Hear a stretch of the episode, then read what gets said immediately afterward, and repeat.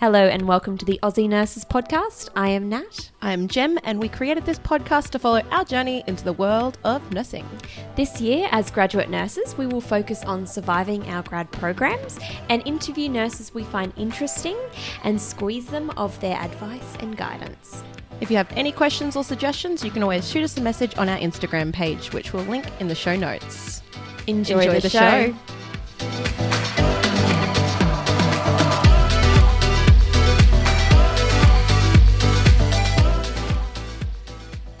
Hello and welcome back to the Aussie Nurses Podcast. This is Nat, This is Jem. and we have our second guest speaker today, Maddi. Welcome, Maddi. Hi guys, thanks for having me. So, Maddi, we'll just get straight into it. We don't mess around too much. So, tell us about where you are in your career. You're a recent grad finisher. Yeah, yep. I work in a private hospital as a registered nurse. I've just finished up my grad year about a month ago now, so I'm still pretty fresh, still finding my way out there. I'm currently working in a high dependency surgical ward, but I also did a rotation through an acute stroke ward, which was interesting. It was very heavy while I was there. I was in heavy lifting. so much lifting, so much lifting. And, you know, you, you lose control over your bowels as well when you have a stroke a lot of the times. So, is your grad a rotation through specific areas? Do you get to go to different wards? How's it work? Yeah, I just, I did two six month rotations. So, this ward I'm on now, which is a high dependency surgical and the acute stroke ward. So, I went there for six months and hats off to neuro nurses. I think they work very hard, but it's not for me. Yeah.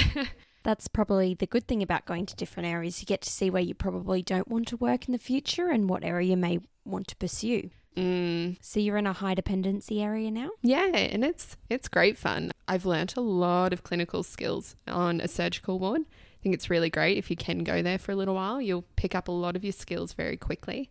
I've learnt about drains in areas that you wouldn't know that patients get drains in. What's a common reason people are there? Um, we get a lot of colorectal cancer in through my ward, so they get a lot of bowel resections. Um, yeah, so you're just recovering them. It can be hard work, it can be heavy work, but it's it's good fun when you see the progress after a while. Absolutely. What drew you to that kind of area? I applied for the hospital that I'm working for as opposed to I know a lot of the public hospitals you apply for an area. I didn't get that choice. So I applied for the hospital because I did placement there and I really loved it. And you get to put a preference in for an area and I actually preference cardiac because I love all things heart. And instead I got bowel, but that's okay. the other end of the abdomen. Um, but it's it's actually been really good fun. I always thought I would rotate out when I was done. I thought when I finished my grad year, I'd go off and do emergency or something a bit more sexy.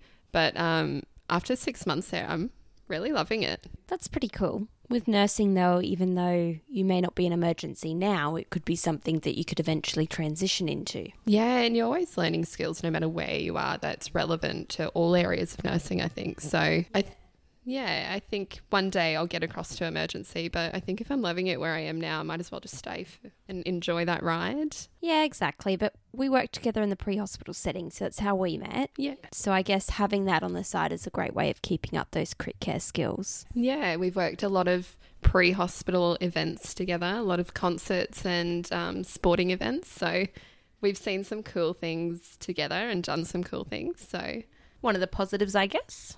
Yeah, I think it's really good having something so different on the side. It just breaks things up a little bit. You'd be practicing different skills as well. Yeah, I think it's a different world. Hey, people really say that like paramedic and nursing are similar, but I think it's two very different environments that you're working in. And you've got a lot of your skills that you can transfer, but at the same time, it's just so different. I find they definitely complement each other, but I find a lot of the assessment stuff we use in para, we don't quite go into that depth with nursing. Realistically, a lot of it's done by the doctors. Yeah. Of course, if someone says they're in pain, I'll go ahead and do a pain assessment, but you know, I wouldn't necessarily have to do a full abdo assessment.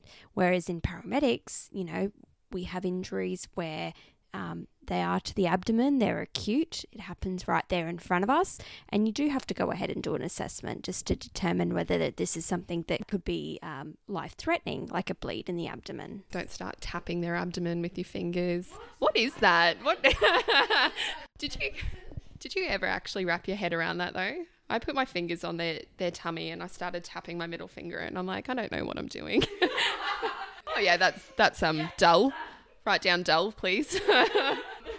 Ah, bleeding, yes. but you're meant to auscultate as well, and like we work in loud areas. I can't hear their bowel sounds.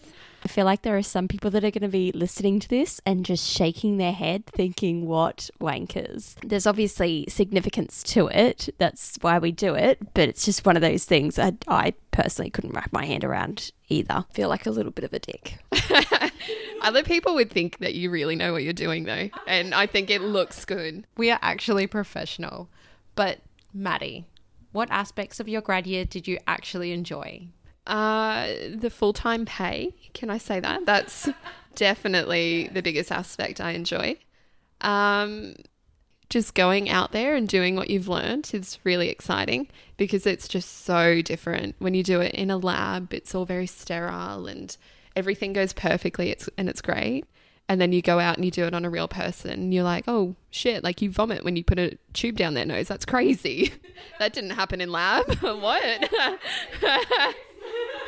So, actually doing things for the first time on patients is pretty cool and it's a lot different to what you learn. So, I'm um, wrapping your head around that. Yeah, I really, I really enjoy it. Did you get comfortable pretty quick though? I find once you've done something once, you feel more comfortable sort of putting something you've learnt into practice. Yeah, I'm, I'm very much of the thought process that you see one, do one, teach one. So, watch it if you can do the next one, and then you should be competent to go off and teach someone else how to do it. And if you're not, then, you know, probably try and do it one more time, and then you should be learning. Then pick another profession. yeah, yeah, exactly. If if it's your fourth tube going down their nose and you're still like, what the hell am I doing? Is this in? Then maybe this isn't for you. Do you have any good stories? Surely there would be something like the difference between textbook and reality. Um, yeah, I, I do have a really good story. Um, working on a, a high dependency surgical ward, and we get, a, as I said, a lot of colorectal surgeries coming through. We have people coming back to the ward with rectal tubes, which wasn't a thing I knew existed until I started working on this ward. So Natalie's shaking her head at me. it's a tube up your bottom and it just catches all the poo and your farts, basically.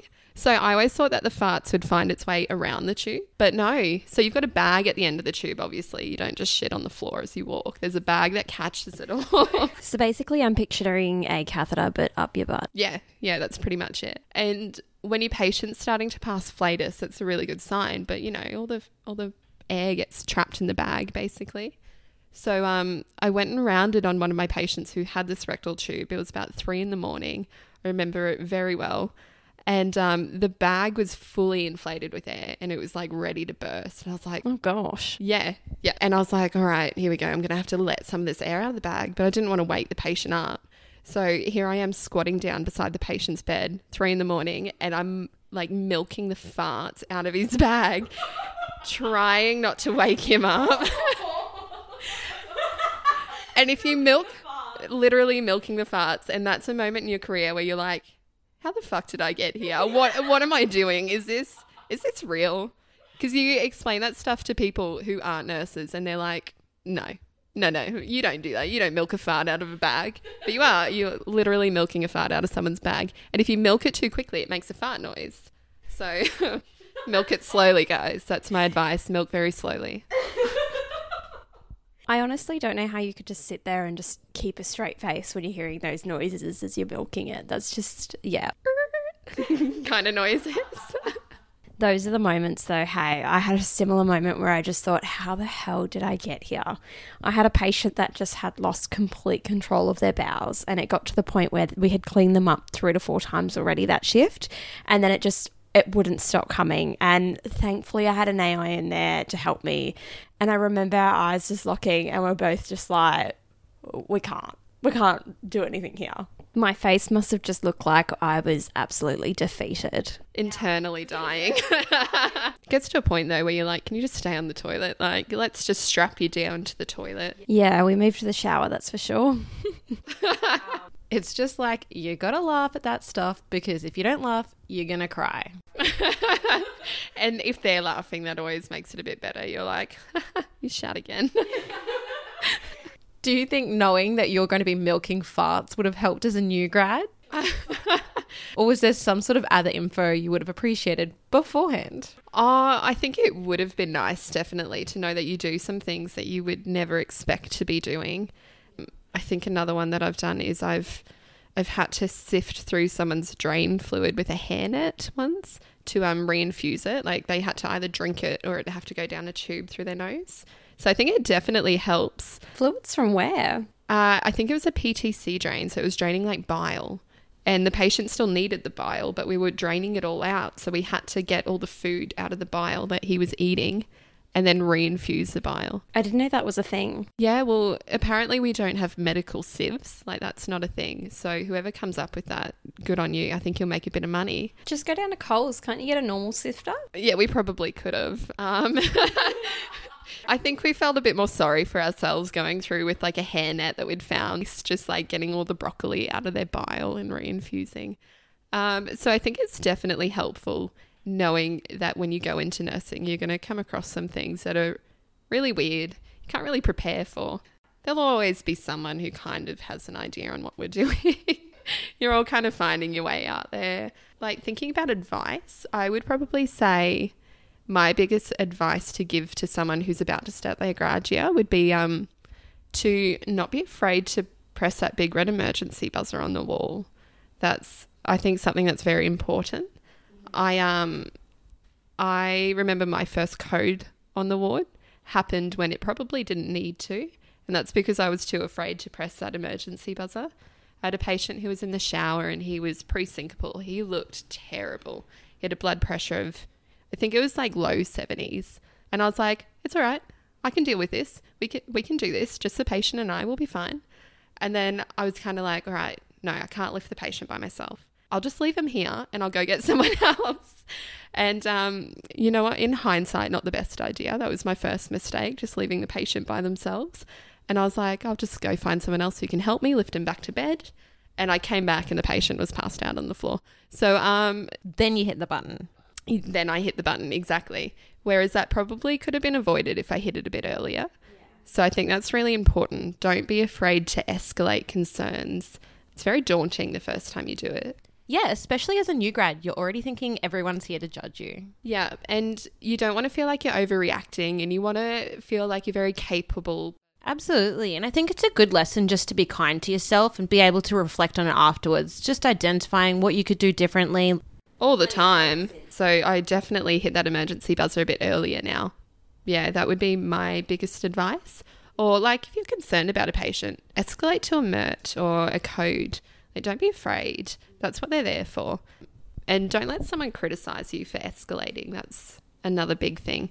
People are very quick to criticize when they don't know the patient or they have no idea. Just brush them off and just escalate it anyway. It's your registration at the end of the day. It's your patient. Absolutely. So, changing the pace a little bit though, you've won an award. Yeah, I won a very nice, uh, quite prestigious award for a resuscitation I did on an elderly gentleman at a in the pre-hospital event work that I do with Nat.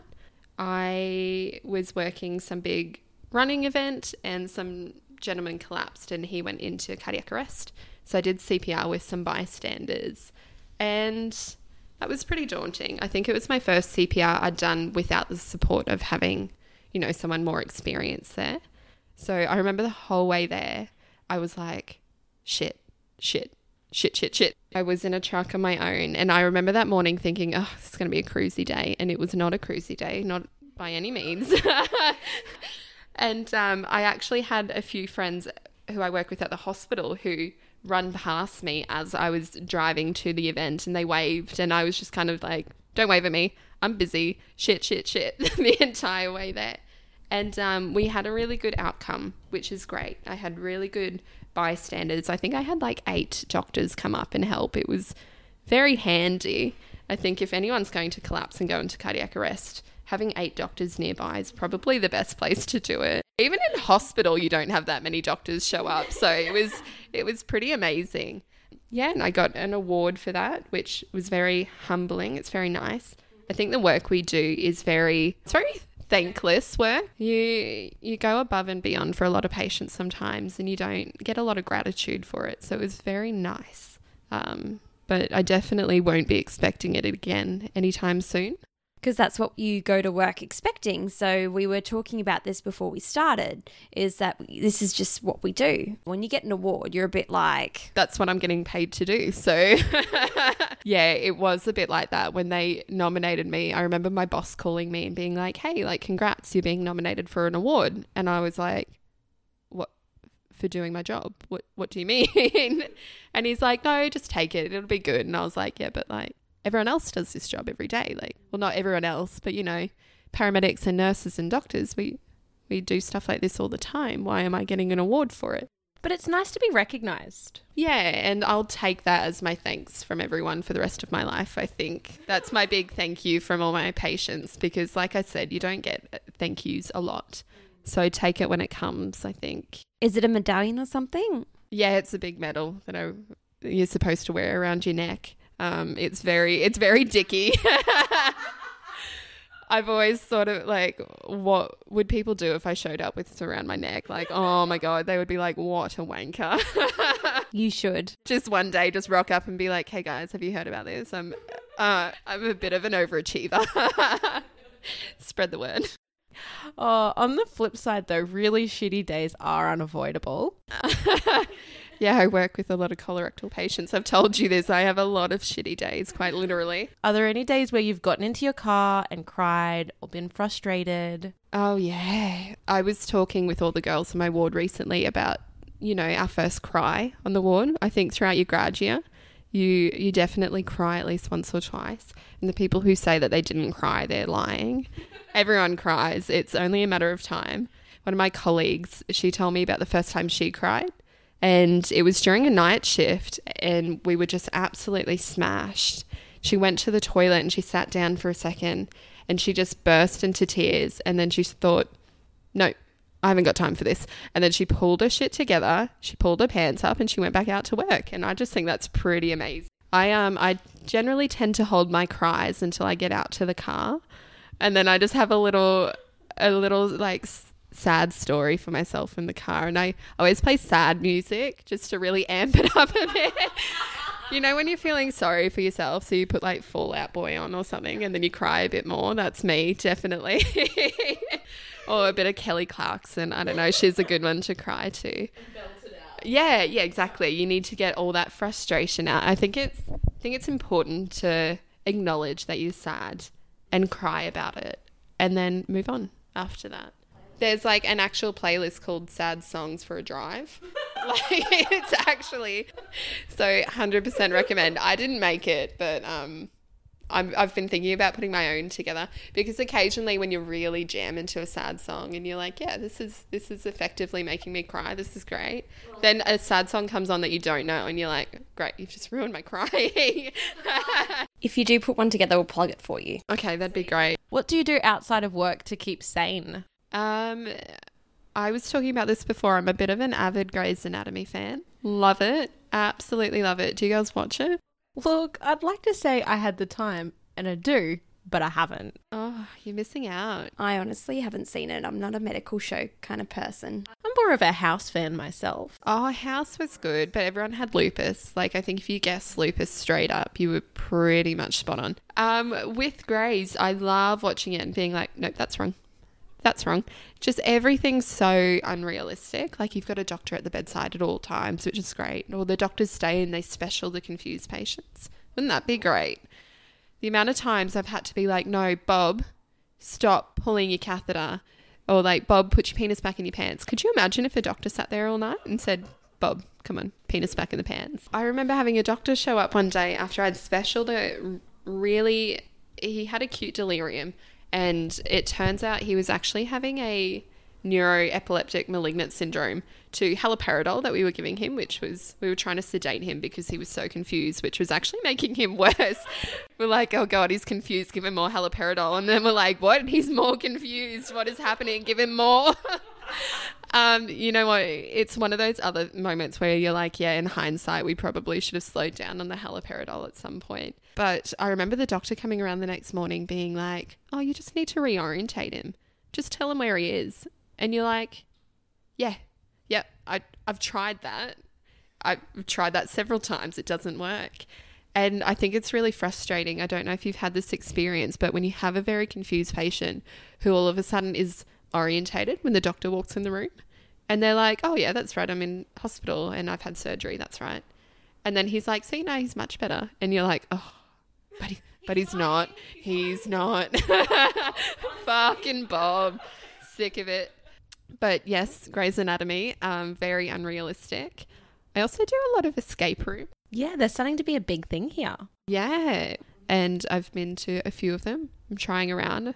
I think it's really good fun. You realize how much you don't know when you go into an escape room and how bright you probably aren't. There's always a lot of pressure when there's math in escape rooms and you're like, I do drug calcs all day. I should be good at math and you're really not. You're good you're good at like drip rates and all that. You got that down pat, but then as soon as there's like 7 plus 4, you're like, well, I don't know. Where's the calculator? Well, they take your phone off you. So you're in this dark room fending for yourself, trying to do math. And now that I reflect back on it, it actually doesn't sound that fun. it sounds terrible. And do like a themed ones. Do one of those mental asylums or something because surely, surely we would know something about that. I think um, it's it's good to have something non-nurse related though to come home and do. We were just talking before we started this, obviously about you know, you guys are saying, oh, we should hurry up and start because Maddi's probably got other things to do. And I was like, no, no, I am just going to go home, probably drink some coffee and um, watch Grey's. Derek just died, so I don't think I want to go back. Yeah, I'm still sad. Uh, spoiler alert. Oh, come on. All right, all right. We'll change topic then. So, uh, any tips for night shift? Um, peppermint tea. I'm sure you've done night shifts as a student or with your other jobs before you started, but you get a lot of like tummy bloating and cramps on night shift. I don't know what it is. It's probably something just very simple, like you're meant to be resting and digesting, but instead you're up and walking around. So you get all this bad tummy, like you get gassy basically. And a really good thing for that is peppermint tea, settles it right down. And then the free hospital sandwiches as well at two in the morning, that always helps. and then your patient's like, Oh, can I have a sandwich? And you're like, Oh, no, we don't have any. None left. Meanwhile, you're like four sandwiches deep. Yeah, and I heard drinking lots of water. Yeah, apparently Hydralyte because you wake up in the afternoon after your you've just had your night shift, you go for your morning nap, then you wake up and you feel really dehydrated and you just feel terrible. But drinking lots of water and peppermint tea.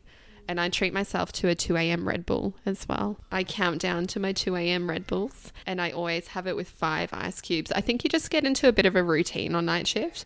You really need to find what works for you. And it can take a while. And even now, like a bit over a year in, I'm still trying to figure out what works for me with night shift. Just ask everyone, I think, when you start doing night shifts, just be like, okay, so what have you found works for you? So, moving on to the topic of students, and since we were them not long ago, have you been paired with a student nurse yet? Oh, I got students my second week in, and there's just not enough staff to allocate them to. Like, I remember trying to find my way around the ward, and I'm having to teach a student at the same time. And I was like, but I was you two weeks ago why am I teaching you? Well, I think it's great. I remember when I was a student, my buddy and I would be absolutely flogged, and I suggested that I go and do the obs, and then she go and start the meds, and I'd get them to do two patients, and then I'd do two patients. So it's a bit of a win-win, and they'd always be thankful for that because it can be stressful doing both. I'm all for like learning opportunities for students, and you shouldn't need to do all the obs because you know how to do obs. Yeah. But sometimes when you're absolutely slammed, I think pay it forward if you're a student and just help help out with the obs because that's something you can do unsupervised. Yes. And then I will definitely pay it back by going through things with you that you don't understand or letting you remove that drain. Or I hate nurses who, when you've done, like their students done all their obs, and then they go, all right, now go find another nurse and go do their obs oh, as well. That's the worst. But now we can be mindful nurses and then we can be very kind to our students. Like, they're not getting paid to be there. We know what it's like. It sucks. I just think, and this might sound lame, but we are setting them up for the future. And it reminds me of when I was a student and had a poor experience with a nurse buddy and how much of a setback that can be. You also want some reassurance that your colleagues are also practicing really safely. I hope if I ever do witness that, that I have the confidence to say something and then also to take them on. I do see that occasionally too. It's not a bad thing, I think, sometimes to show up to a student and be like, hey, have you seen this before? Do you want to come watch or do you want to come participate? Um, I said that to a student probably when I was, it's probably about eight months into my grad year. And we were doing an in service on high flow oxygen. And the student was just doing post op obs on a patient. And I said to the nurse, oh, I'm going to grab the student. They can come into the in service. And she's like, oh, no, like I need her doing my post op obs. And I went, no, you don't. You know how to do them. I'll just take the student. She hasn't seen high flow before. And Good on you. yeah. That sounds like a good way of approaching it as well as an educational opportunity, which is why students are there. Yeah. And I think it's, you got to kind of take it head on, but also don't cause too much conflict. So just kind of make a joke about it, like, you know how to do that. Come on. So, Maddi, we're nearing the end of our podcast episode. Do you have one last story of when you were a newbie that might make us feel better about maybe some things that we might end up doing? yeah, I remember my first subcut I gave. It was in front of my manager, actually. And I was like, okay, I've done this before. I know how to do subcuts. Just do it like you normally would. And I couldn't get the cap off the needle. And it, I remember it had morphine in it, and I could not for the life of me get the cap off. And I almost got a needle stick when I managed to somehow rip the cap off, and then I like my hand rebounded and almost got the needle. And I was like, oh, this is not a great start. Right in front of my manager, my first sub subcut, like a very easy skill, and I can't even do this. Oh my god! Could you imagine though, like one of my first days, getting myself with morphine and being like, oops. also, accidentally injected all five milligrams of morphine. Bummer. Oh, Maddi, it's been awesome having you on. Thanks for coming. Thank you so much for having me, guys. That's the end of our episode today. Thanks for tuning in. If you're keen to hear more or something we've discussed has interested you, head on over to our Instagram or Facebook and send us a message at the Aussie Nurses Podcast. Have a great week.